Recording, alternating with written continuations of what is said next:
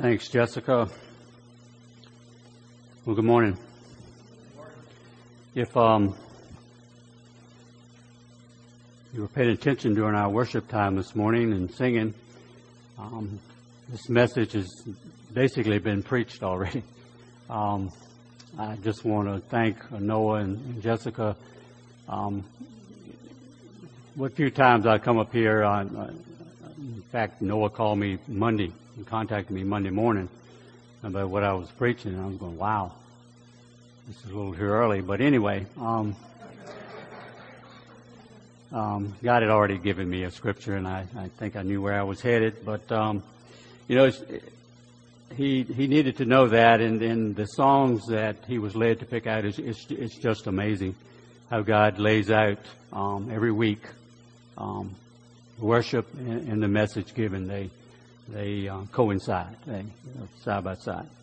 But if you looked at your bulletins this morning, uh, we know we're coming from my favorite book, Romans, and we're my favorite chapter, Romans 8, and we're going to be talking about Romans 8:28. I'll start off with a question this morning. I'll ask you if you've ever made this statement. God, what in the world are you doing? And I know it's, it, it's, it's a laughing question. But you know, countless meaningless things, or what we at least think are meaningless things, occur in our lives routinely. And, and, and, to be honest this morning, and I'm sure you are too, our answer to that question is yes. We have questioned God about the events in our lives when they occur, how painful they are, um, when they happen. But I think you all know this. God knows what He's doing. You know, it's okay. I tell myself it is okay to ask this question with a seeking heart. It's not okay to ask this question with a defiant heart.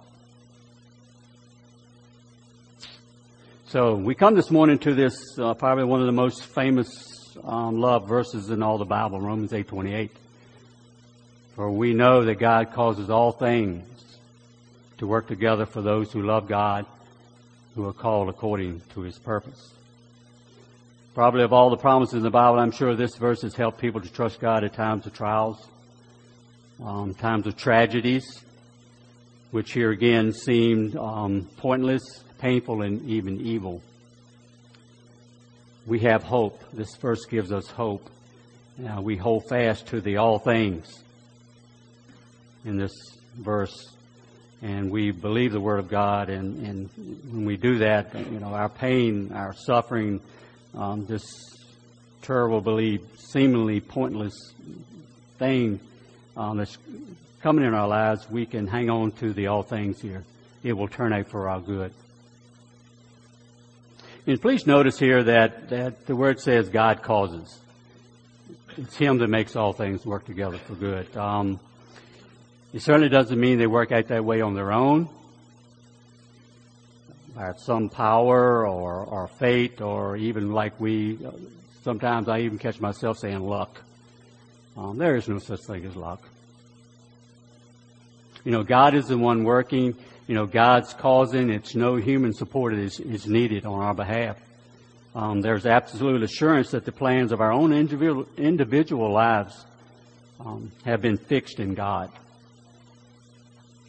You know, I read this, um, and I got this from R.C. Sproul, but he, he asked this question one time before his congregation. He said, What if Jesus walked in the door and spoke directly to us and saying, I have good news for you. I promise that nothing bad will ever happen to you again. Well, in a real sense, that's what Romans 8:28 is telling us. But here again, in R.C. Sproul's manner, he says it's done in a sideways manner.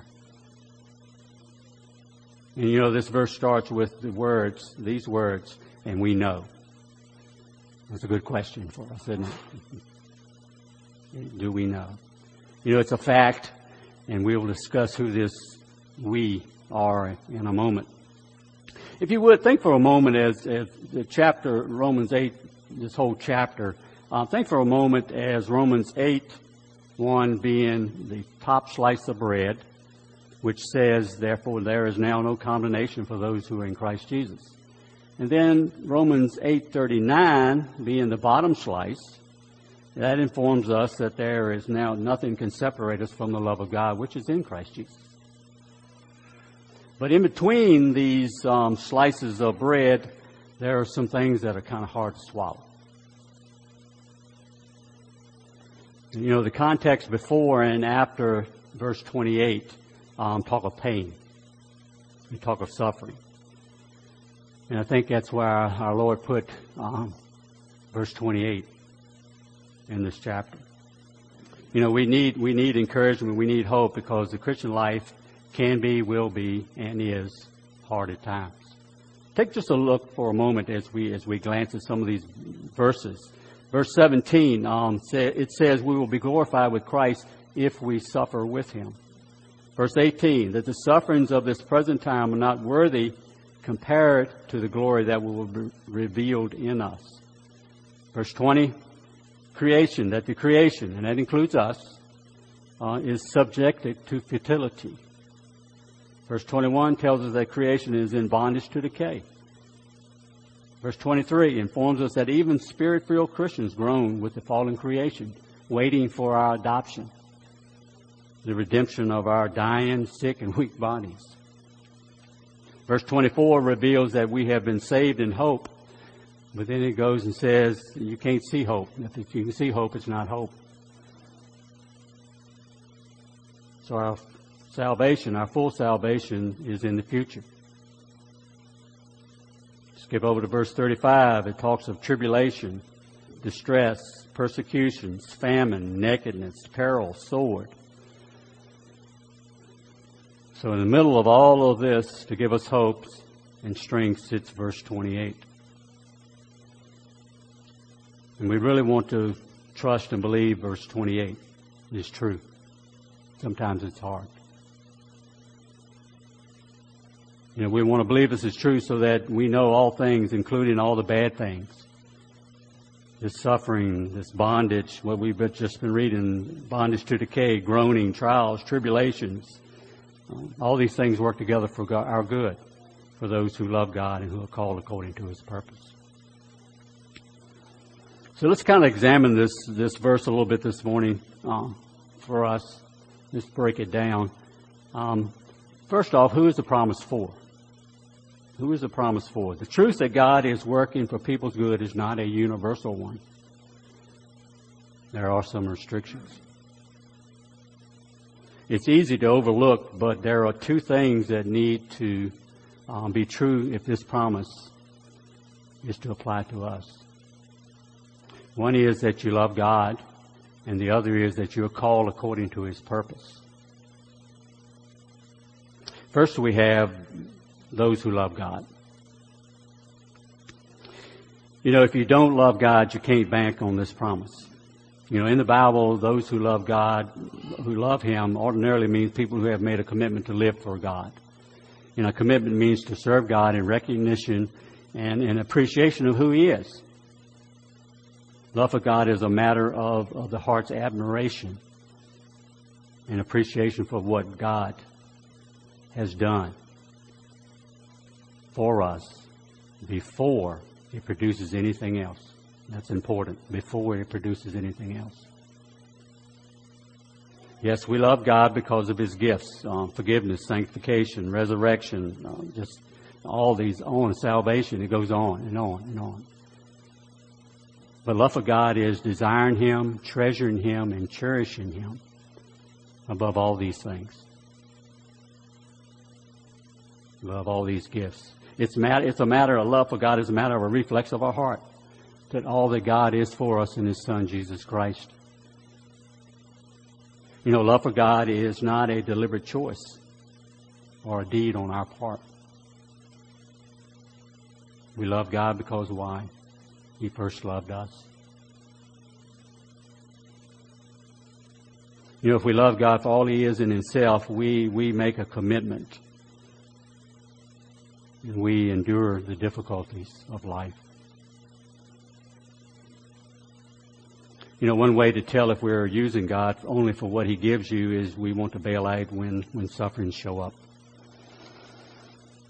You know, um, we find ourselves in the what have you done for me lately mode. We, we put God to the test, just like the Israelites did in the Exodus. It's, it's, it's, a, it's a, one of the sinful impulses of our heart. It's like we put God on probation, conditional on how He performs. And how He performs is on our standard. You know, the word love here uh, is very important. Um, it was put here for a special reason rather than the word believe.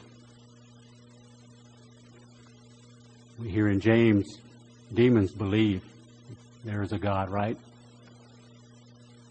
That's why the word love here is so very important. Again, one of the best ways we can decide at once if we love God is our reaction to adversity. It's a measuring rod. You know, when trials and tribulations rise, what do we do? Do we give up? Do we feel like, God, you've let me down? You know, love for God is the motivating force for living the Christian life. You know, Jesus said, if you love me, you will keep my commandments. This does not mean that keeping commandments is love. Basically, it's our love for God that prompts us to keep His commandments. So the ultimate motivator for Christian service, ministry, obedience, is our personal affection for God. Second thing that's mentioned here in this verse that needs to be true of us is that we're called according to His purpose. You know, God calls a person to Christ by bringing them into contact with the gospel of Jesus Christ, and He takes a dead heart and makes it alive so they hear the gospel as irresistible. This is called the effectual call of God, as the theologians would call it. God's call gives life. You know, God has brought us into a relation with Him. We're believers here this morning. God has brought us into a relation with Him. You know, this effectual call means that when God, what God calls forth occurs. What He purposes is going to happen. What He calls is affected by that call. You know, creation gives us a, a, a great example of the calling of God. You know, when God called the world into being, it was not an invitation. There was no pleading from God. God said, let there be light, and there was light.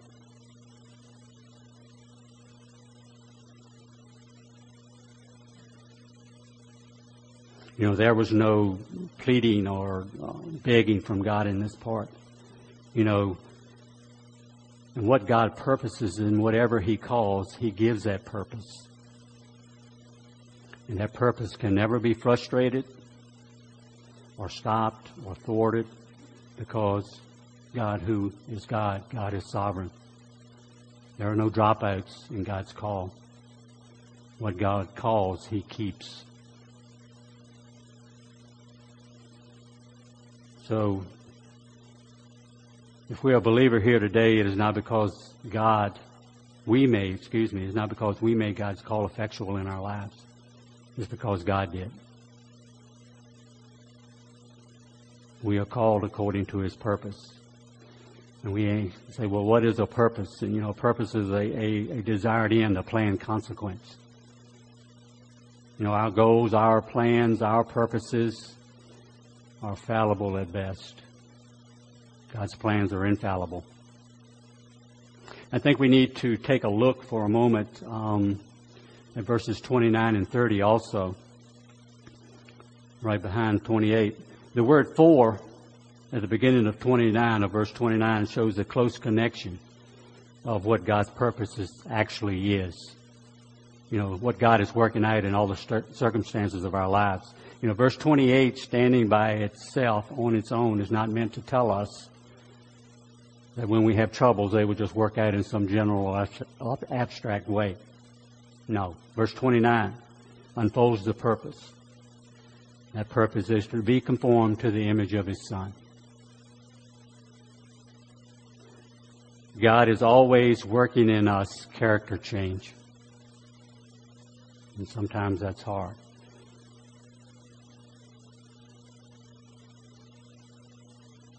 Verse 30, verse 30 is a call to justification. And the ultimate thing there is glorification. So these are the things that God's purposing in our lives. To be conformed to the image of His Son, and as we sang this morning, to get us to the other side. Glorification. That's His, that's His love for us. That's His call in our lives. So these things, these two things at least need to be true of us if the promise is to be ours. You know, remember it's not true for everyone. You know, even the good things for the unbeliever will turn out for their bad because it just kind of reinforces their self-sufficiency. But as I thought about that, it also is not sometimes good for the believer, is it? Is it? Because sometimes good things will help reinforce our self-sufficiency. We have to be careful. You know, the love of God and His calling upon us is very important because our, our love for Him uh, can be fragile at times. My heart at times rests on shaky ground. But this promise, this promise that we have here this morning before us rests on God's love. It rests on His calling. It rests on His purpose. His calling is not fragile. His calling is not uncertain. You know, our love, as we well know, it, at times can be um, based on emotional or personal feelings. But God's call, um, His love for us, we we see it. It's provable. It's measurable. We feel and see the results of it. We know it's a fact. You know, we're not the key here. God is the key. God is the key. Well, what does the promise say? What does the promise say? The next point here. All things work for good. John Newton. I read a quote from John Newton. Perhaps you've heard it before. Everything is needful that he sends. Nothing can be needful that he withholds.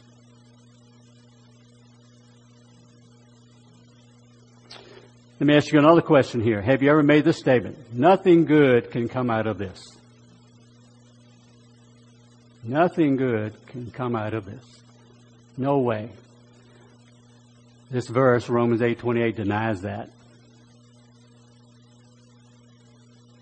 We may feel that at times our lives are off course. Um, we've been ruined by some bad thing, maybe a bad choice,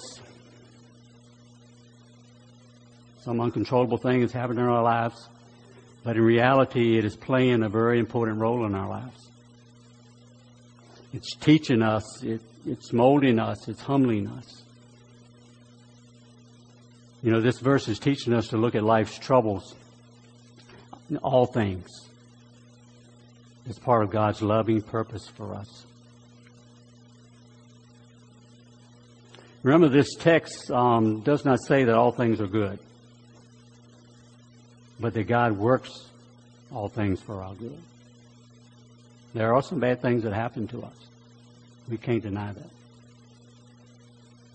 But all, all, all things, all really means all. Even our sin. You know, sin is always bad. It always brings with it terrible things, and we will regret its painful consequences that it, it happens in our lives. But God, and only God, because of His sovereignty, because of His greatness, He takes our sin, He will orchestrate our sin into an ultimate good. But this never excuses our sin. Never excuses our sin. I want to look, let us look at some biblical examples um, this morning that helps bring out this truth. um, about this. Uh, first, let's look at, at, Joseph. You're all familiar with Joseph and his story. Um, Joseph's brothers hate him. You know, basically because Joseph has come along and basically told him he had a dream that someday he would rule over them. Actually, that dream came true, didn't it? So they scheme, um, they get together, and they end up throwing Joseph into a pit. And then they sell him into slavery into Egypt. Brothers run back to Jacob, his father, and say, Your son's been killed by a wild animal. Joseph, now in Egypt, seems to be doing fairly well. He is a house servant in the house of Potiphar. But Potiphar's wife lies about uh, attempted rape, and Joseph ends up in jail. And so Joseph is forgotten and languishes in jail for a long time. One scholar, or some scholars believe it was 17 years that he was in jail. It's a long time. Wondering what's going to happen, isn't it? What have I done to deserve this? All these questions, right? You've had them. Apparently, nothing is working for any lasting good for Joseph. Certainly, nothing good can come out of this. You know, but God is at work and causing, even though we cannot see. And it's not obvious. It wasn't obvious to Joseph, I'm sure. But Joseph eventually is taken from jail and made second to Pharaoh himself. So we say, wow, from the attic house to the penthouse. But in the meantime, um, a seven year famine has hit Joseph's family back in Canaan. And so his brothers, um, who sold him into slavery, end up before Joseph. And Joseph is ready to help them. You know, the whole point, the whole point of this story is caught in these verses. Um, first verse, or verses I will read, Genesis 45, 7 and 8. God sent me before you to preserve for you a remnant in the earth and to keep you alive by a great deliverance. Now, therefore, it was not you who sent me, but God. Genesis 50, 20. As for you, you meant it for evil against me, but God meant it for good in order to bring about this present result to preserve many people alive. You know, guys, over every calamity of our lives are written um, to our adversaries, if you want to call them that. You meant it for evil, but God meant it for good. You know, the word sent here, and I hope you heard that word, it was uh, said twice, and it will be said again. The word sent is so very important. The brothers selling Joseph by their wicked plan was God sending for salvation for many. We see how sovereign God is. The, brothers' sin of, of sending Joseph there was God sending for salvation of many. That's basically the gospel. This is the Old Testament version of all things right here. These are the things that God meant to work together for good. You know, God is a purposing God. He is not a reacting God. God did, just, did not just sit back and watch evil events unfold with no design and no purpose and bring good out of them. No, just as the brothers meant it for evil, they designed it, they're responsible, it was their purpose. It was also God who meant it, designed it, and purposed it for good. They meant it for evil, God meant it for good.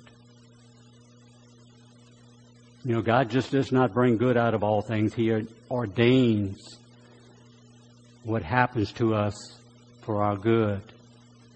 And He infallibly brings good from it according to His purpose. You know, God sent Joseph to save his brothers, even though this sin involved the sin of his brothers. skip to the book of Esther. In Esther, we read about this evil plan, Haman, who wanted to slaughter the Jewish people. And surely, if we look at Esther, um, here we have this um, young Jewish girl um, forced into a harem of an unclean pagan king. Surely that was not where she wanted to go. Why? Why did it happen? Why did God allow it? You know, I think Esther's uncle Mordecai gives us the answer. Chapter 4, verse 14. And who knows whether you have not attained royalty for such a time as this?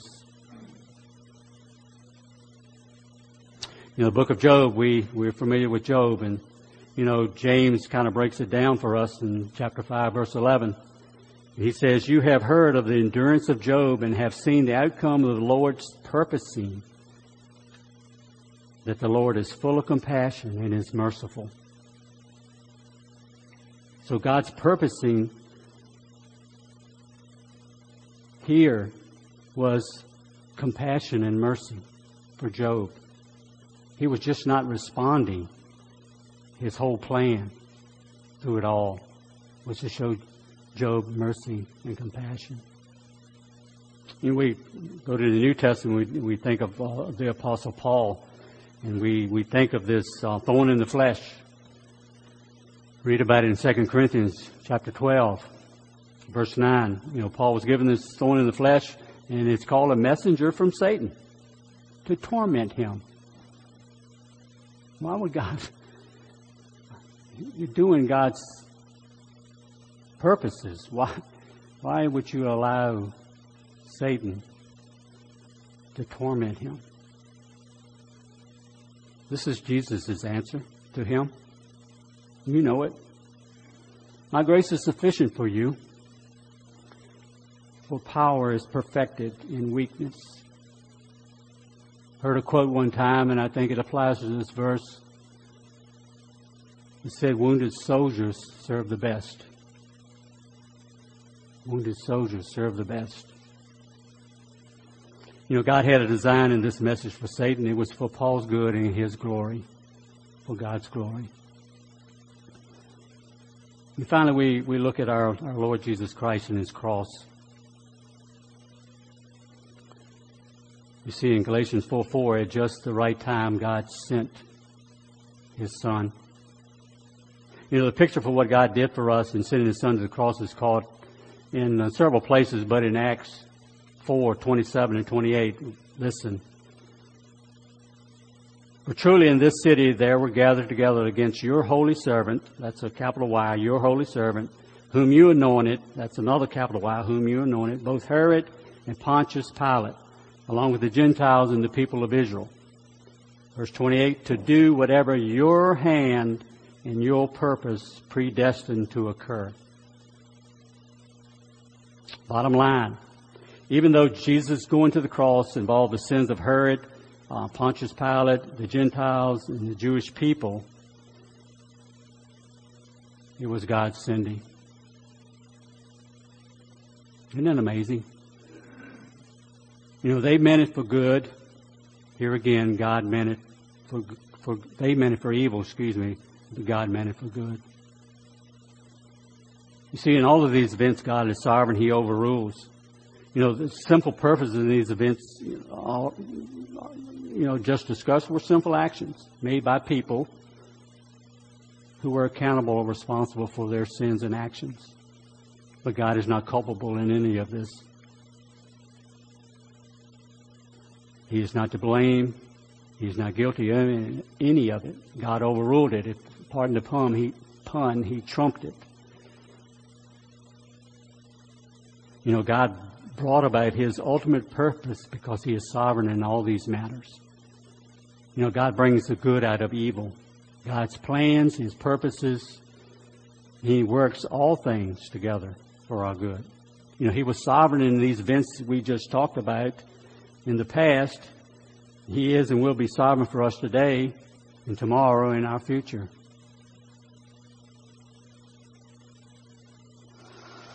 So what what is what is this final point here? What is this promise? What does this promise mean? How how how do we apply this? You know, why this message this morning? Personally, I needed it, and then I I, I think probably you need it, and I'll explain that in just a minute. But um, you know, I'm confident that um, your life hasn't worked out exactly the way you thought it would, right? You know, last month probably didn't work out. Yesterday didn't work out. It's 11:30 right now, and we're not sure about even what's going to work out for the rest of the day. But you know what? We are not the author of our lives. We're hearing about a God who works for our good, purposes for our good, and that's what He is after, our good in His glory. You know, um, I, a few months ago, um, I found my own self um, questioning God. What are you? What are you doing? And that's probably the impetus for this message this morning because I was taken through Romans eight twenty eight myself, um, which I needed. Um, you know, my mother's death had come. And, you know, my mother lived a, a long, long, good life. Um, you know, but anyway, with that, and with her death and, and, all the problems that her death brought, you know, still a lot of it remains unsolved. But you know, it was her death that God used to kind of um, shake me a little bit. Um, I had um, I'd, I'd gotten to the point where I had taken over um, the throne of my heart, which is done in a very subtle way, by the way. Um, just a warning. But God used that to show me, um, hey, you're not in charge. You think you are, but you're not. In fact, you've tried to move me out.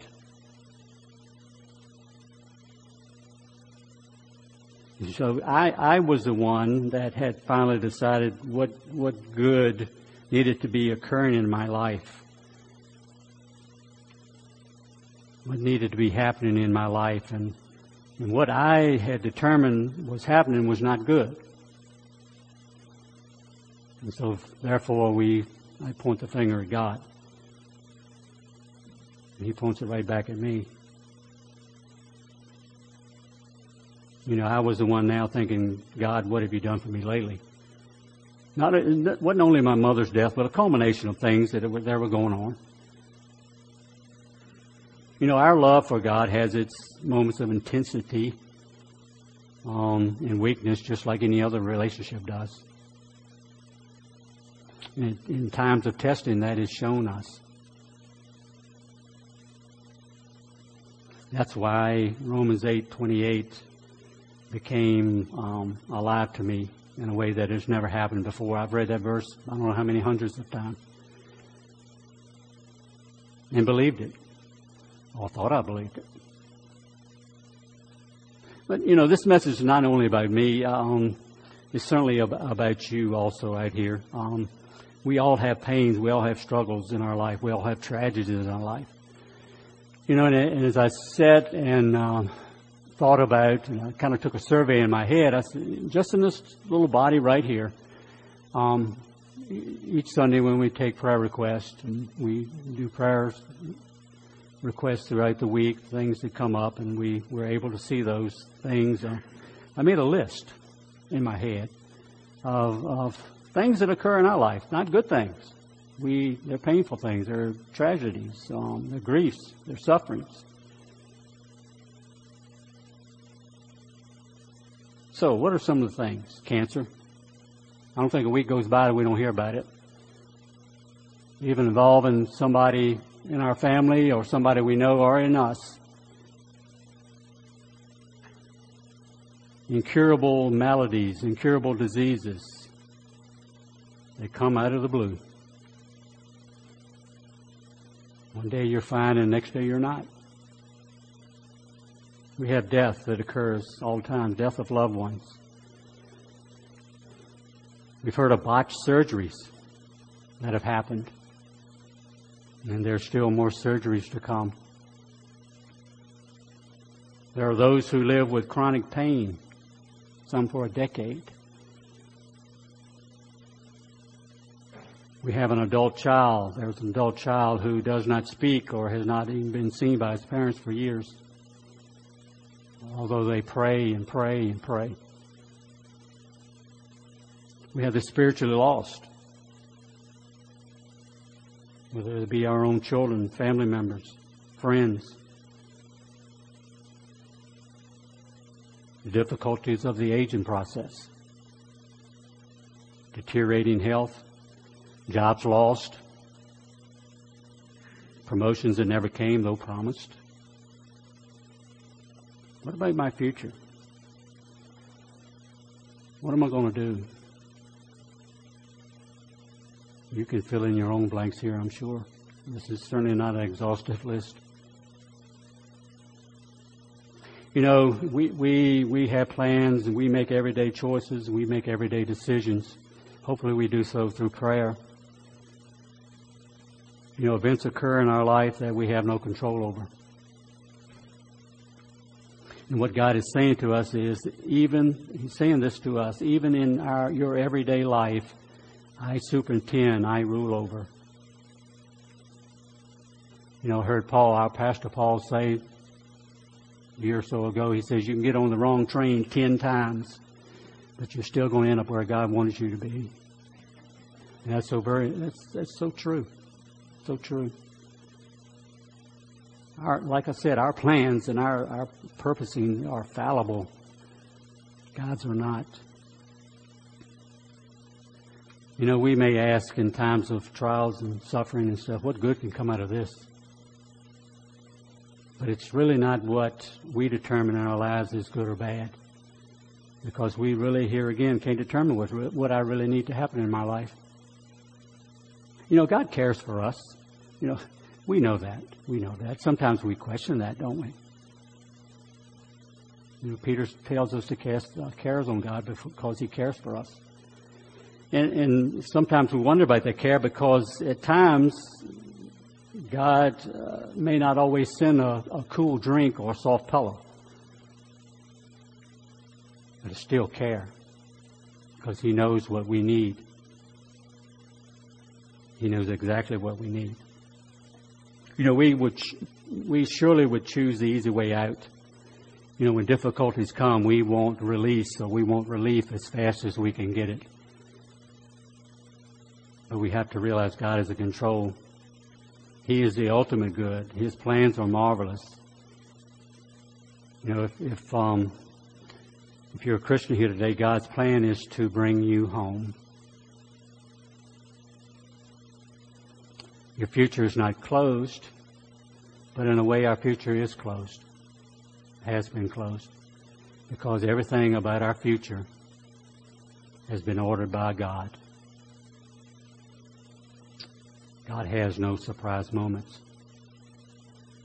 I want to close this morning. Um, I actually have time to do it with two two thoughts. Um, one, I'm going to look at Mark, Gospel of Mark, chapter 6, verses 45 through 52. And I'll, I'll go ahead and read this. And then we're going to make some observations here. Mark 6, 45. Immediately Jesus made his disciples get into the boat and go ahead of him to the other side, to the Bethsaida, while he himself was sending the crowd away. After bidding them farewell, he left for the mountains to pray. When it was evening, this boat was in the middle of the sea, and he was alone on the land. Seeing them straining at the oars, for the wind was against them, at about the fourth watch of the night, he came to them walking on the sea, and he intended to pass by them. But when they saw him walking on the sea, they supposed that it was a ghost and cried out. For they all saw him and were terrified. But immediately he spoke with them and said to them, Take courage, it is I, do not be afraid. Then he got into the boat with them, and the wind stopped, and they were utterly astonished. For they had not gained any insight from the incident of the loaves, but their heart was hardened.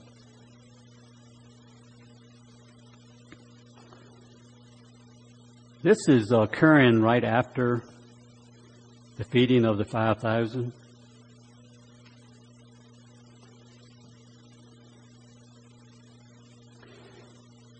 You know, and I, I um, got some help from from from this from Paul Tripp um, to help us understand this a little bit. But here we have Jesus sending. Here we have that word again, sending. Um, his disciples out on a boat on the Sea of Galilee. He, you know, and um, he stays behind. You know, and as he as he sees them, they are encountering big waves and a strong wind. And Jesus is standing there watching. What does it tell us? Jesus is always watching, right? He's always watching. You know, the disciples are in a situation that is far beyond their strength or ability.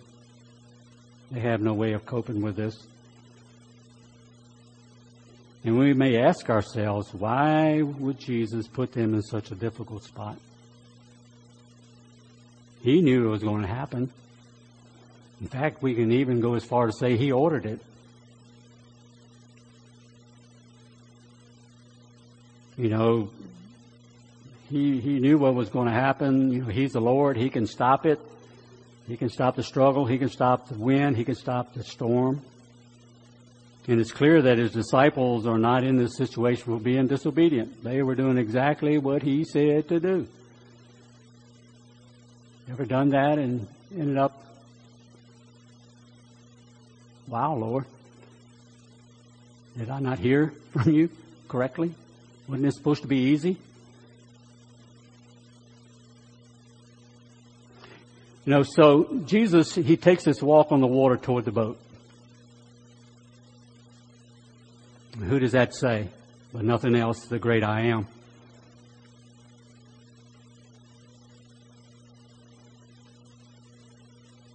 He showed his deity.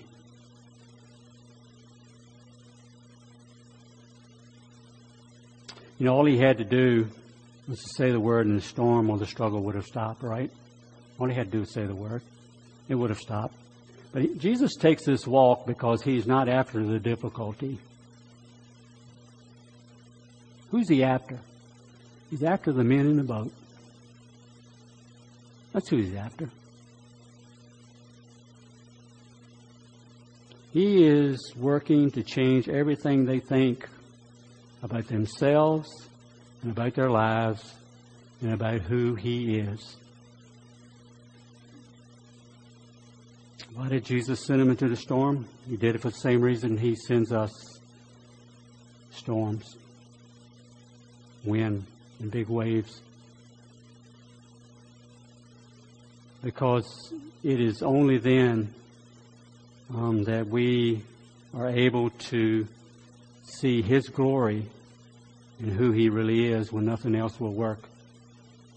You see, the disciples were fearful when they saw Him coming.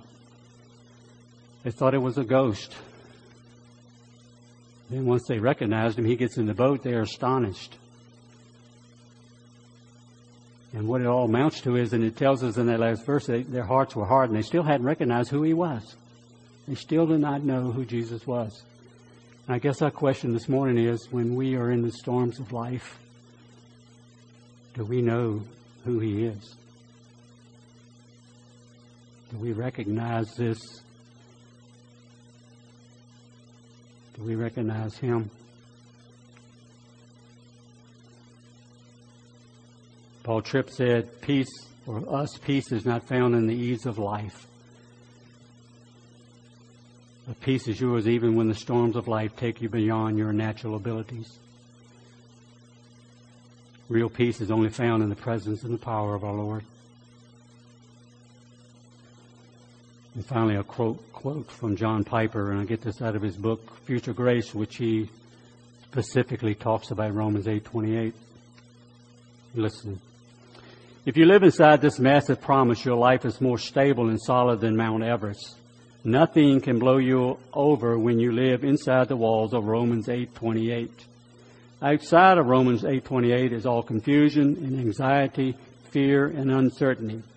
Outside this promise of all-encompassing future grace, there are straw houses of drugs and alcohol, numbing TV, and dozens of futile diversions. There are slack walls and tin roofs, fragile investment strategies, fleeting insurance coverage, trivial retirement plans. There are cardboard fortifications, deadbolt locks, and alarm systems and anti-ballistic missiles. Outside there are a thousand substitutes for Romans 8:28. Once you walk through the door of love,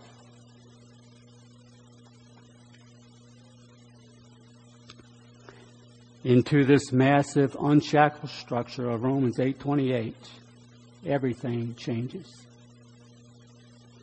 There comes into your life stability and depth and freedom. You simply can't be blown over anymore. The confidence that a sovereign God governs for your good, all the pain and all the pleasures you will ever experience is an incomparable refuge and security and hope and power in your life. When God's people really live by the future grace of Romans 8:28 from measles to the mortuary, they are the freest and strongest and most generous people in the world. I guess our question for us today is where do we stand today? You know, these doors of this massive earth are open.